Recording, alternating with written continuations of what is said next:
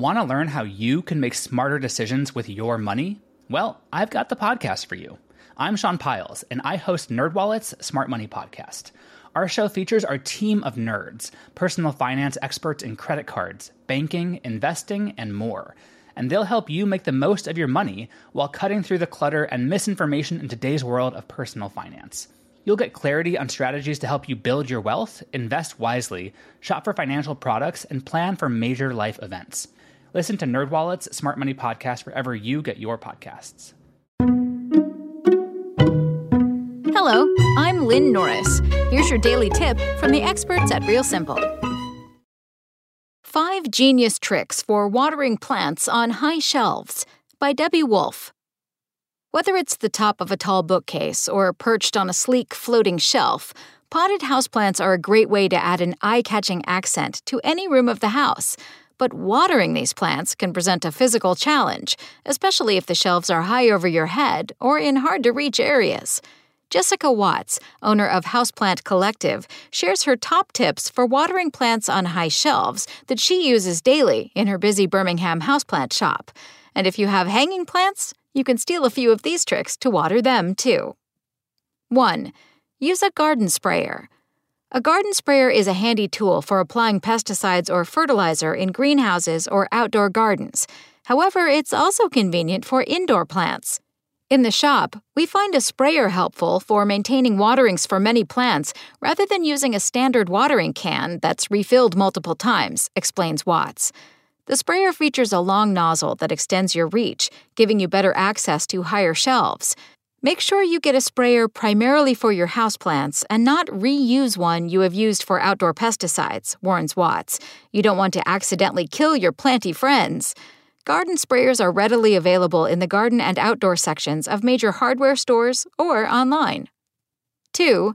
Try bottom watering.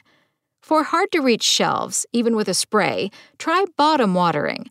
You can also utilize the bottom watering method by placing plastic trays under your plants and simply watering the tray rather than trying to pour water on the soil or plant itself, Watts explains. This method allows the soil to soak up the water rather than easily draining through the plant and root system. However, every once in a while, you should bring down the plant to inspect for pests and water them from the top to help remove excess salts from the soil. 3. Go soil free. Some plants don't need soil to thrive. There are also soil free alternatives, such as hydroponics, leca, or water propagating, that can be beneficial for plants in hard to reach spots, says Watts. These methods require less maintenance and don't need regular waterings. However, you do need to change or add water occasionally, but this is an excellent method for difficult areas to reach regularly. 4. Use glazed or plastic pots. The type of pot your plants live in can affect how often they need watering. To help retain moisture for your plants, plants can be planted in plastic pots rather than terracotta, which often dries out your plant, says Watts. Terracotta is a type of earthenware designed to dry out fast, making it perfect for plants like succulents and cacti that grow best in well draining soil. But for most plants, a glazed or plastic pot will allow you a few extra days between waterings. 5. Choose hardy plants. For hard to reach shelves, Watts also recommends choosing resilient plants that require less watering. Plants such as snake plants, ZZ plants, and pothos require less water and attention than most other varieties of houseplants, explains Watts. She further explains that these varieties typically only need to water approximately every other week rather than weekly. Some types of plants, like calatheas, peace lilies, and most ferns, require more frequent watering than most other types, she says. These varieties might not be a great choice for someone who keeps plants in hard to reach locations. Thanks for listening. Check back tomorrow or go to realsimple.com for the latest. Spoken Layer.